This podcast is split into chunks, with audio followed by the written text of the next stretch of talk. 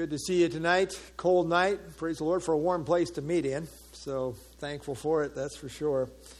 If you have your Bibles, I invite you to turn to uh, Philippians tonight. We want to look at chapter 2 and verses 25 through 30.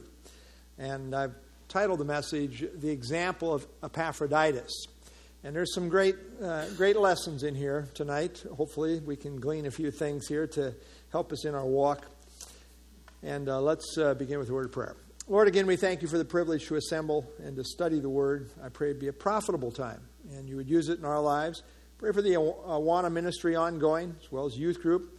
Uh, bless the ministry of the Word there as well. Keep everybody safe during the game time, et cetera, et cetera. But uh, we thank you for all the workers, and uh, pray for those that are uh, still wrestling with sickness of one kind or another. A lot of, a lot of sickness around right now. We just pray for a speedy recovery uh, for each of those uh, battling that. Again, we commit our study time to you now. Pray in Jesus' name. Amen. Okay, we are in Philippians, and the theme is uh, joy or rejoice in the Lord. We have the salutation opening prayer, and then rejoicing in Christ our life, rejoicing in Christ our example. And by extension, we have some other examples uh, also in uh, chapter 2. Uh, we have the example of Paul, who says he is being poured out as a drink offering on their service. Um, you know, they, they were seen as partners in the ministry from day one, but his life is now coming to an end, and it's like uh, it's a service to the Lord. It's a sacrifice to the Lord. He's being poured out as a drink offering on top of their major offering, is kind of how he puts it. Well, then we also saw the example of Timothy who uh, he, Paul says, No one sincerely cares for you like Timothy. And uh, Timothy cared for their state, as we see in verse 20. Well, that brings us to the final example that's given here, and that's Epaphroditus in verses 25 through 30. And uh, who was Epaphroditus? Anybody know who Epaphroditus was? True. Nobody knows who Epaphroditus was. Epaphroditus was really kind of a nobody. Uh, even on the pages of Scripture, we find him here in, in the book of Philippians, mentioned twice. Other than that, we don't know anything about this guy. We might say he's just a regular Joe, right? But he's a regular Joe, but not so ordinary in terms of his character, in terms of the things that stand out about him, as we will see here in the even in verse 25, the first verse that mentions him here. So uh, let's pick it up. Who wants to read verse 25 and 26 to get us going here tonight? Philippians chapter 2, 25. Anita?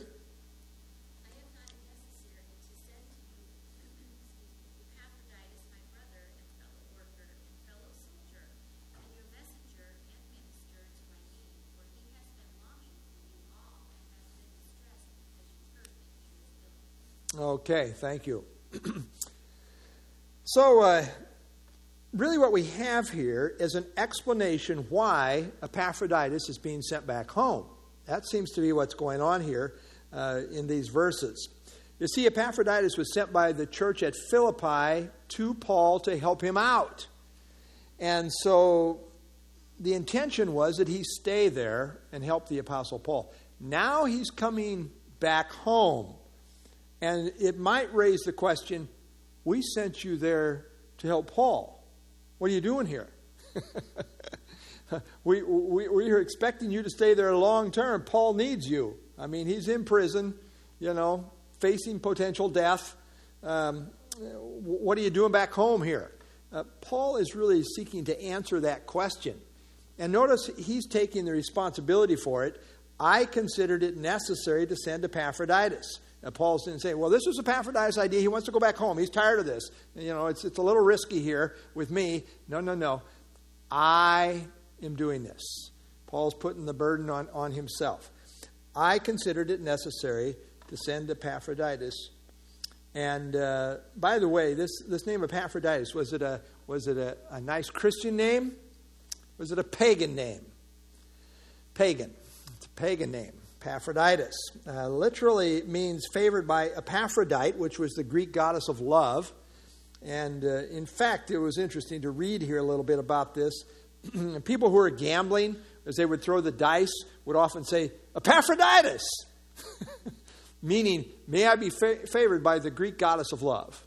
Uh, that was their idea. They were really, you know, good luck charm. Epaphroditus, may the goddess of love favor me with a, a good roll of the dice here. Eh, just interesting little uh, side note there. But uh, Epaphroditus, evidently uh, from probably pagan Gentile background, would seem to be the case. His name's reflective, and uh, but he has a glowing uh, endorsement by the Apostle Paul. Notice uh, what he calls him here uh, five things. And he starts out with my brother. My brother. Meaning he was what? A believer, fellow believer, uh, a member of the family of God. Uh, my brother. And uh, really a family, a close family. my brother, emphasizing Paul's personal relationship with him. Of course, all of us are brothers and sisters in Christ if we're believers. But uh, I think there's a special bond in view here as we go through the uh, list of adjectives here. My brother, he says, fellow worker. In other words, he's a co worker with the Apostle Paul. they were working side by side. And uh, he, he wasn't just a spectator, but he was involved. And you know, it's one thing to have, uh, well, you're my brother. It's another kind of a step up to be a co worker, right? I mean, we see intensity as we go along here. He's not just a brother. You have all kinds of people who are brothers and sisters in the Lord, fellow believers, but how many are co workers? Not everybody. Not everybody. There's, you know, it's like a football game. You got 24 men, or 22 men, I guess it is, 11 on a side, right? I do the math here 11. 22 men in desperate need of rest, and 80,000 people desperately in need of exercise, right? Watching them. Uh, that's not what you got here. He's not a spectator, he's, he's involved in the work, he's a co worker. And so that's what he says my fellow worker, my brother, my fellow worker. And not only is he a fellow worker and fellow soldier, he ups it one more notch. What's a soldier do? Fights. Right? He's in the fight. Uh, what's that tell us? He's probably willing to uh, take some stands. He's willing to take some risks. You know, it's risky uh, signing up to, to go into the fight, right? to be a fellow soldier. Uh, he was willing to take stands. He was in the battle. He wasn't just playing it safe and say, Well, I'm willing to serve as long as there's no risk. You know, uh, he wasn't that kind of a guy. See, I'm enlisting. I'm, I'm willing to go to the front lines. I'm willing to be in the battle. So he wasn't just a brother. He wasn't just a co worker. He was a fellow soldier. He was in the battle with Paul. And uh, Paul was in a battle wherever he went. This was spiritual warfare all over the place. If you're going to be locked in with Paul, you're signing up for the front lines to get shot at. It's not a safe zone, it's, it's, a, it's a danger zone, it's a war zone. And he was in that context. He's a fellow soldier, not just a brother, not just a co worker, but also a fellow soldier. And then he says, um, but your messenger, but your messenger. Uh, the word messenger is the Greek word apostolos, apostolos, from which we get our word apostle. And what's the word apostle mean? Sent one. That's right. So he was, uh, notice what he says, your sent one. Now, does that mean he's uh, an apostle of Christ? Well, not in the technical sense. He's the apostle of the church. He's, he's sent out by the church of Philippi. We see this also in 2 Corinthians, I think it's 8.23. Um, those that are sent out by the churches, kind of like missionaries, uh, sent out ones.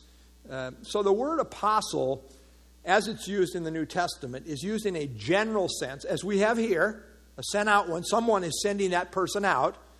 And then it's used in the technical sense of the apostles of Christ who were directly appointed and sent out by Jesus Christ as his authoritative representatives.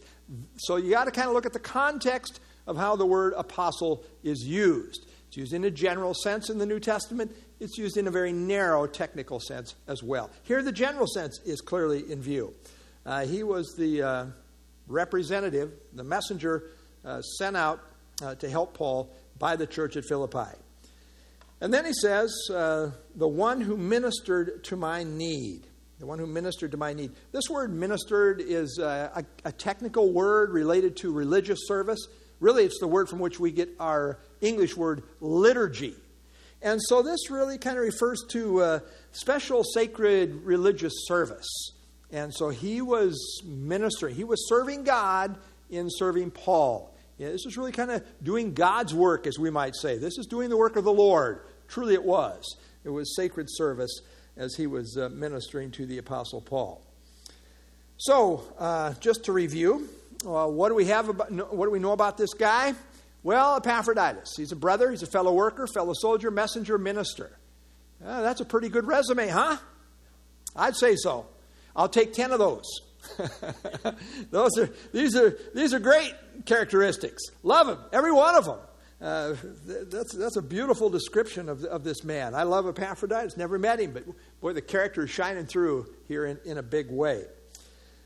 Okay, any other thoughts as we uh, work our way through verse 25? Okay, verse 26, we continue there. Here's the issue. Since he was longing for you all and distressed because you had heard that he was sick it seems like there was some intense, uh, intense longing to be back home with the home folks and kind of comfort them. Uh, he's, uh, he, he's distressed because you had heard that he was sick. So he's, you know, this is kind of like the person who's the patient in the hospital who's all concerned about the people that are home. right? That's what you got going on here. And you see that mutual love they have for one another. That's what's coming through here loud and clear. Uh, but he was uh, motivated not by a poor, pitiful me, uh, self party here. Uh, that's not what's going on. Uh, he's concerned about how the news that he is, is sick, how, how that has affected the people back home at Philippi. In fact, the word here, when it says distressed, was distressed because you had heard that he was sick. Uh, this is a, a, a, strong word meaning full of heaviness. Full of heaviness. Uh, he was a very uh, emotionally troubled and distressed about their concern, distressed about their concern over him. He didn't want them to be that concerned about him, and it's almost like he wished he could be back home and assure them. Because uh, you had heard that he had been sick. And evidently he was sick for quite a while. You understand it was a 700 mile trip one way uh, between Philippi and Rome. And so, just to make the trip one way to say, hey, he's sick, and then to get the word back to uh, Epaphroditus, I mean, it's a 1,400 mile trip. In these days, that, that took a while. So, uh, evidently, he had been sick for a little while. But I think he's come out of it. As we move through the text, we, we will see this. All right. Any other thoughts before we go on to verse uh, 27? All right. Mac, you want to read verse 27 for us?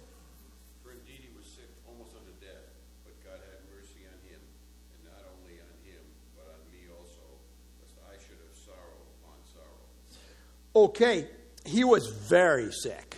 That's what this is saying, right? And you know why he was sick? It was because he did not have enough faith. I know we saw all those great characteristics, but he did not have. I'm just being sarcastic. That's not the issue here at all. Uh, you can serve the Lord in a, and be a, a great character and still get very sick and almost die. So don't say, well, boy, I just think, you know, let me play Job's friends. I'm bringing my friends, uh, you know, we play Job's friends and just pile on. You know, if you do, there's something wrong with you, you got some sin somewhere, uh, something's not right. Not necessarily. I mean, we don't find anything wrong with this guy's character. Paul didn't say, well, he had a little sin in his life, he's gotten right now, and he got better. That's not the issue here. This guy has exemplary service and commitment. In fact, he's going to go on to say, this guy is to be esteemed no way is he to be put down. I don't know what faith healers do with this kind of a verse, this kind of a text. you know, who knows what they do? They cut out a lot of the Bible as far as that goes. But uh, he was very sick, deathly ill, as we might say, nearly fatally so, almost unto death. And uh, so we might ask another question. And that is okay, if he's so sick, why didn't Paul just heal him? Huh?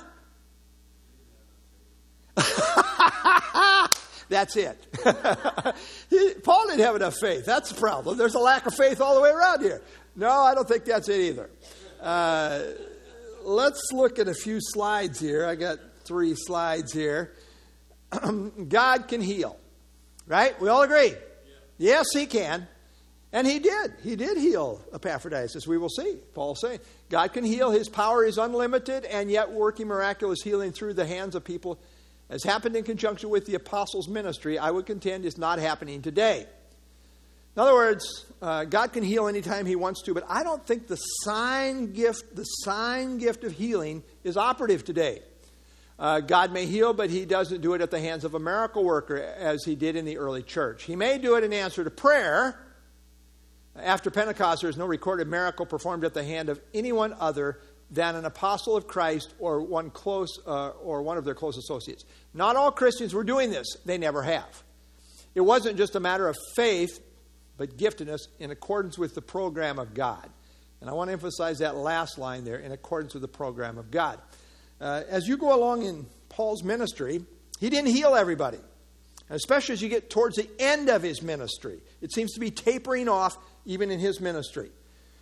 Uh, so note uh, 2 Corinthians 12 12. Truly, the signs of an apostle were accomplished among you with all perseverance and signs and wonders and mighty deeds there were specific signs of an apostle, and they included, you know, signs and wonders such as, as miraculous healing. And then uh, this slide the apostles and their close associates, the prophets, who gave us the New Testament, have now passed from the scene. They're, they're not on the scene. Uh, they were authoritative spokesmen delivering the New Testament message, which was confirmed with sign gifts. Part of the, part of the reason for the sign gifts was it it confirmed that they were special, authoritative representatives giving us New Testament truth. Now, we have all the New Testament truth. We don't have to have sign miracles confirming a new message because we want to say if it's new today, it's not true. And if it's true, it's not new. So uh, we see this in Hebrews chapter 2. How shall we escape if we neglect so great a salvation, which at the first began to be spoken by the Lord and was confirmed to us by those who heard him? Who, who were those? Who were those who, who heard him? Well, these were the disciples, the apostles who worked intimately with Jesus Christ three years, day in and day out. They were right there with him. And uh, so we're talking about the message, which first began to be spoken by the Lord and was confirmed to us by those who. How was it confirmed to us by those who heard him? Well, God also bearing witness both with signs and wonders and various miracles and gifts of the Holy Spirit according to his own will. God uh, confirmed their message with these signs and wonders and various miracles. So we see they were very unique in their calling, in their ministry as apostles and prophets. There are no more apostles and prophets today, although there's people who want to claim they are so, but they're all liars. There's not a one that's telling the truth. And so he says here, um, For indeed he was sick almost to death, but God had mercy on him, and not on him only, uh, not on him, but on me also, lest I should have sorrow upon sorrow. So note, God did intervene, right? But God had mercy on him. So there was divine intervention. And so, even though the sign gifts have passed today, God can still intervene, and He does. God works through prayer, He answers prayer. We see it all the time. I'm convinced we've prayed lots of people back from the, the brink of death through the years. And God continues to answer prayer according to His own sovereign will. And uh, some go on to glory, some come through it. Uh, God is sovereign over it. But the idea of mercy, God had mercy. Uh, the idea of mercy is, is compassion that cares uh, intervention that, that, meets us in, in our point of, of need. And so uh, that's the picture here. God had, God had mercy. God's a merciful God. Uh, let me show you a few other slides here. However, the message is completed, and now today it is that message, the completed Bible, that we look to for authority and not some sign gift. The primary value of the sign gifts, including healing, was that of sign value. God has not promised us good health in the here and now. Good health is a blessing of mercy, and we certainly should be thankful for it. But it's not a given that we, if we just have faith, we will have good health. Again, I don't see any faith problem with Epaphroditus. I don't see any um, problem uh, with this man of God. People get sick for various reasons in our fallen bodies, and always will until we get glorified bodies. For now we groan right? It's biblical to groan, 2 Corinthians chapter 5. For now we groan in these bodies that are breaking down. So, you know, the older I get, the more I groan, and I keep telling my wife it's biblical. Get, it's gotten so bad that she'll tell me when she's groaning it's biblical. but one day it's going to be different. God will wipe away every tear from their eyes. There'll be no more death, nor sorrow, nor crying. There shall be no more pain.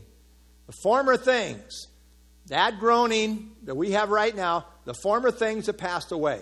You know what? We're not living in Revelation 21 4 yet, are we?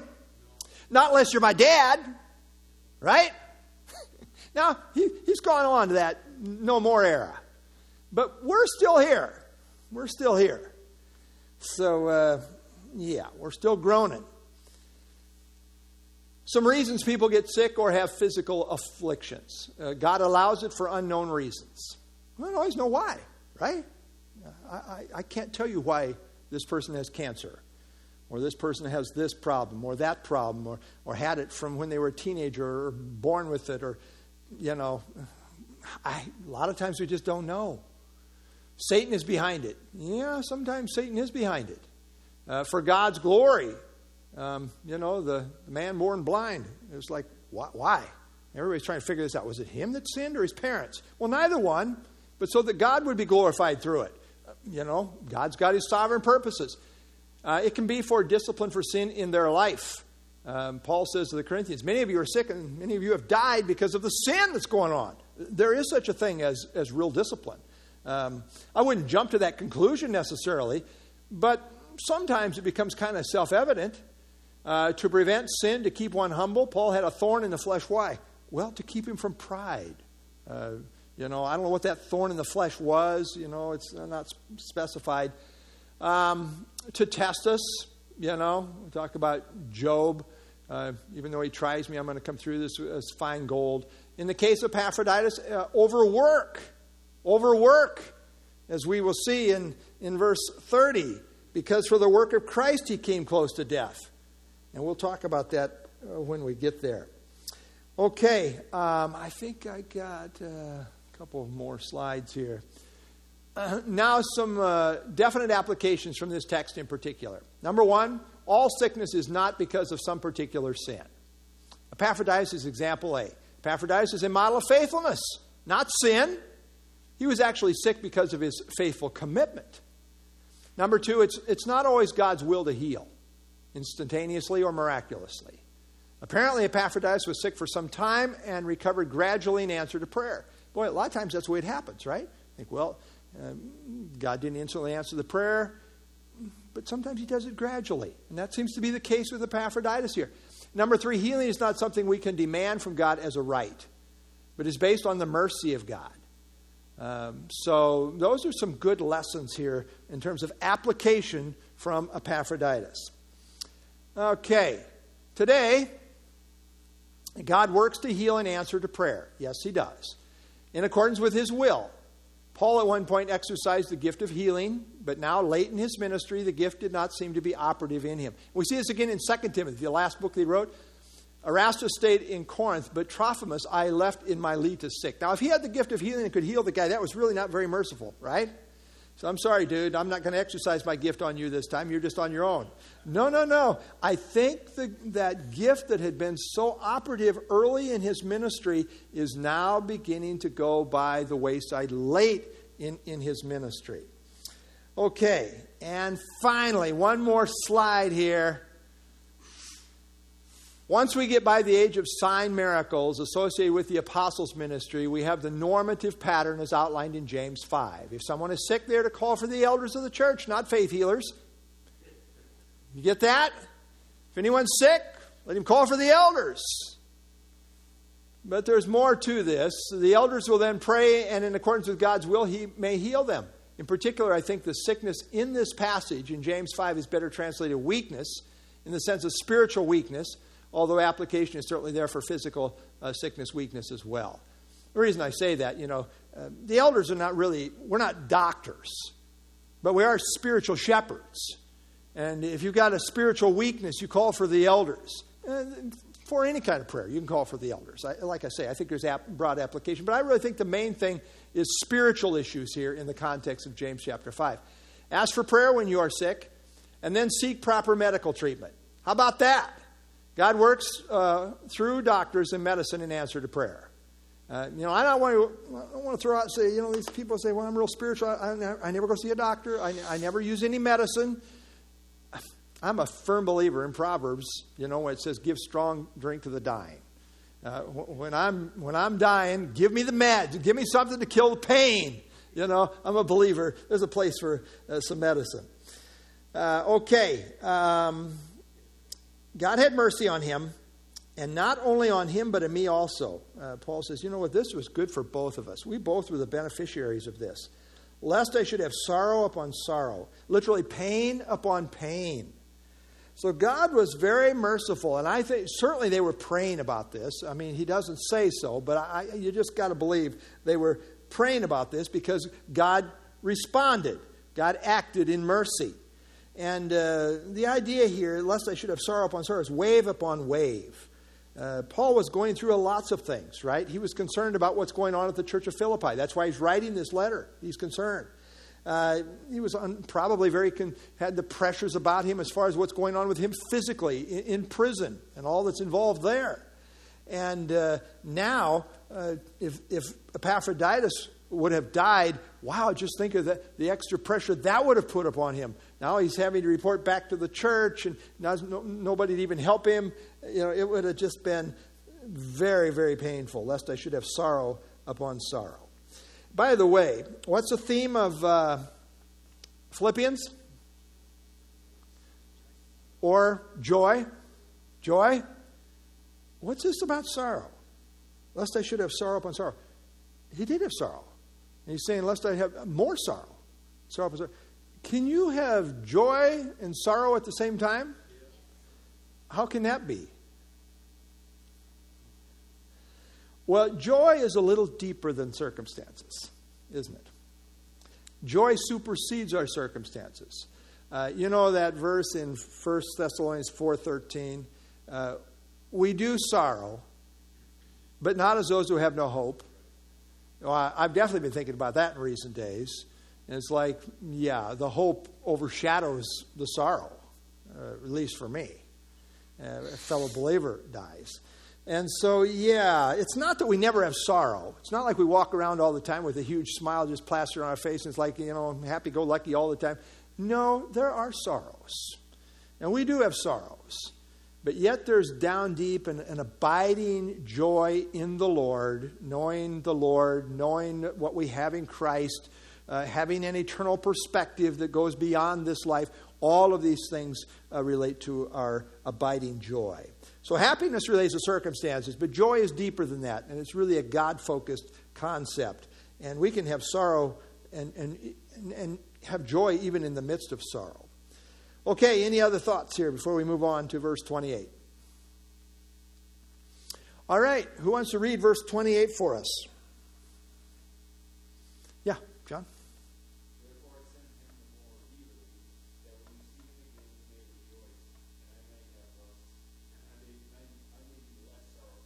Okay, so everybody's feeling bad about everybody here. and that's you see the love that's going on here. Everybody's thinking about everybody else, which is the way love should be. I'm not just thinking about myself. I mean, the, the folks at Philippi are concerned about Epaphroditus. Epaphroditus is concerned about the people of Philippi. Uh, Paul was concerned about Epaphroditus, and he was concerned about the people of Philippi. Everybody's concerned about everybody here, which is really what Christian love is to be all about. And so he says, uh, in light of the whole circumstances, how they are so traumatized by what's going on with Epaphroditus, he says, I send him the more eagerly, sends him back home, that when you see him again, you may rejoice. You're going to be relieved. and You're going to be happy. You're going to be rejoicing. And, and he says, and in that case, I'm going to be less sorrowful. This is going to take away from my sorrow. I've been very sorry about what they're having to go through uh, being so concerned about Epaphroditus. This will relieve uh, Paul's uh, pain here as well. Okay, uh, any other thoughts before we finish out here? Last two verses. All right, who wants to read verses uh, 29 and 30? Yeah, Jeff? Receive him therefore the Lord with all gladness, and hold such men in esteem, because for the work of Christ he came close to death, not regarding his life, to supply what was lacking in your service toward me. Okay, so because for the work of Christ he came close to death, he put his life on the line. And notice it was for the work of Christ. Who's he trying to help here? Well, Paul. But that is called here the work of Christ. Uh, in serving people, he was serving Christ. In serving Paul in this context, he was serving Christ. And by the way, because for the work of Christ he came close with, this verse is clearly saying, you know what this guy was doing? He was working too hard. He was overworking. This would be the, a great breakout place for Paul to really get on his high horse and really reprimand him for, for overworking, being a workaholic. I mean, this is going to kill you, dude. He doesn't do that. He doesn't do that. Uh, he says, uh, in fact, uh, receive him in the Lord with all gladness, verse 29. Hold such men in esteem. Hold him in uh, esteem. Uh, his uh, motives are not to be questioned for coming home. maybe it didn't kind of work out the way the church intended, there's always somebody that's going to maybe say, Well, why are you back here? And Paul's kind of covering. Receive him, therefore, in the Lord with all gladness, and hold such men in esteem. Uh, he's worthy of honor. Uh, he's worthy of being esteemed. The, the, idea of esteem is to, to uh, value, uh, to appreciate, and to think highly of. And it would seem that uh, there is a place for uh, a proper esteem, a, a proper, perhaps, public recognition, appreciation of someone. Uh, Paul is calling this out publicly that he should be esteemed, uh, held in, in great appreciation, and valued. And uh, again, well, why? Well, because he worked himself almost to death. Because for the work of Christ, he came close to death. Um, and this is in a context of commending him for how hard he had been working. Now, there's balance. You know, in this situation, maybe it called for it. It was an unusual situation with Paul in, in prison and so forth. I mean, just as a lifestyle, you, you, you maybe do want to have some balance in, in your life. But uh, he was close to death because he was working for Christ so hard in this context. And by the way, uh, again, you may be serving Christ intently. It doesn't mean, though, that you're going to be protected from all sickness. You say, Well, I'm serving Christ. I surely wouldn't get sick if I'm really serving Christ and doing the right thing, right? Doesn't mean you won't get sick. He did, almost to the point where it took him out. Almost died because he was working so hard. We have the cause here because for the work of Christ he came close to death not regarding his life to supply what was lacking in your service toward me. So, uh, by the way, uh, this uh, re- regarding, not regarding his life, that word regarding is a gambling term, which is kind of interesting. We don't read a lot about gambling uh, in the scriptures, but this is an interesting term. Uh, let's see here. Yeah. Uh, the phrase not regarding represents the Greek word, I'll let you say it. Somebody, I'm, I'm looking for a volunteer here. Anyway, uh, parabolosemos, sort of. Uh, the only place it's found is, is, right here in the New Testament. It was actually a gambling term where the gambler risked everything on the toss of the dice. The word came to mean one who takes risks or chances. It's used to people who expose themselves to danger. Uh, for a great cause, they were willing to take risks. Epaphroditus gave no thought to playing it safe. Remember? It's a fellow soldier, right? Uh, he gave himself with abandon to the mission he was on. In effect, he put his life on the line. He literally gambled with his life. That's, that's really what this is saying here. Now, we know God is sovereign, but, you know, humanly speaking, he, he was taking a gamble here. Now, there are foolish risk takers and then there are noble risk takers. To be associated with Paul in this ministry was risky. It was uh, right under the nose of Nero. To be associated with Paul in this way would invite suspicion, and to be known as a confidant spelled danger. There were all kinds of physical dangers, health dangers involved, yet this was a risk that Epaphroditus was willing to assume. This word for gambler assumes he understood the risks before he committed himself to the mission. So again, um, I'm not getting on this guy. I think everything's commendable in terms of his service here.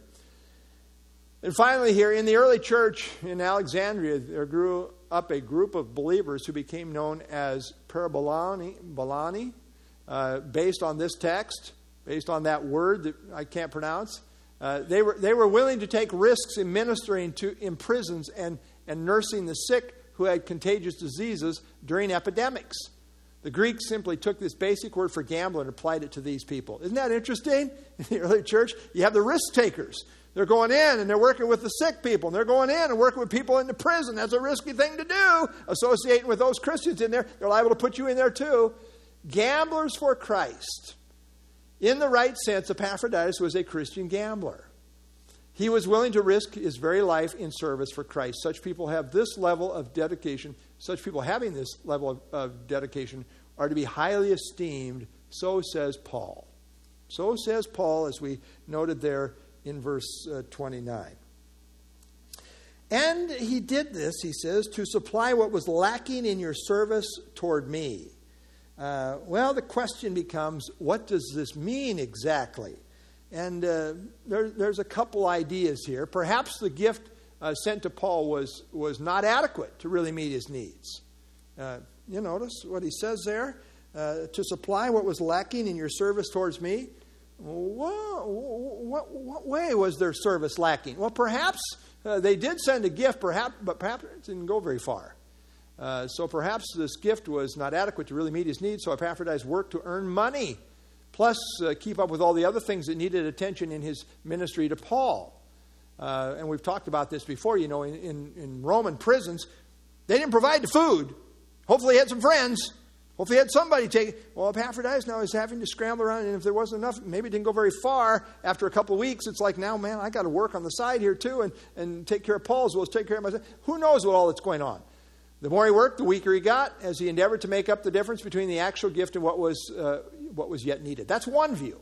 Another one, some think this is simply saying that Epaphroditus was there in person doing as their representative what they could not do since they were not physically present. At the very least, this is in view and may involve uh, things uh, such as we're suggesting in view one. So it might be a combination of things there. Well, um, praise the Lord for people like Epaphroditus. Uh, I, I want to be an Epaphroditus. How about you? Uh, I'm a brother, right? I'm a worker with you. Hope I'm a fellow soldier with you. And uh, I want to be one who gives of myself. Uh, I want to be a, a wise risk taker. How's that? Is that a contradiction? I don't think so. If you're living in light of eternity and you got the pr- uh, proper biblical priorities, uh, humanly speaking, uh, the whole of life is a risk assessment, right?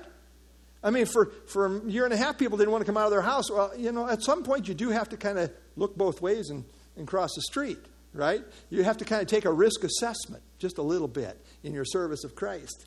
And uh, I, love this quote by uh, Corrie ten Boom.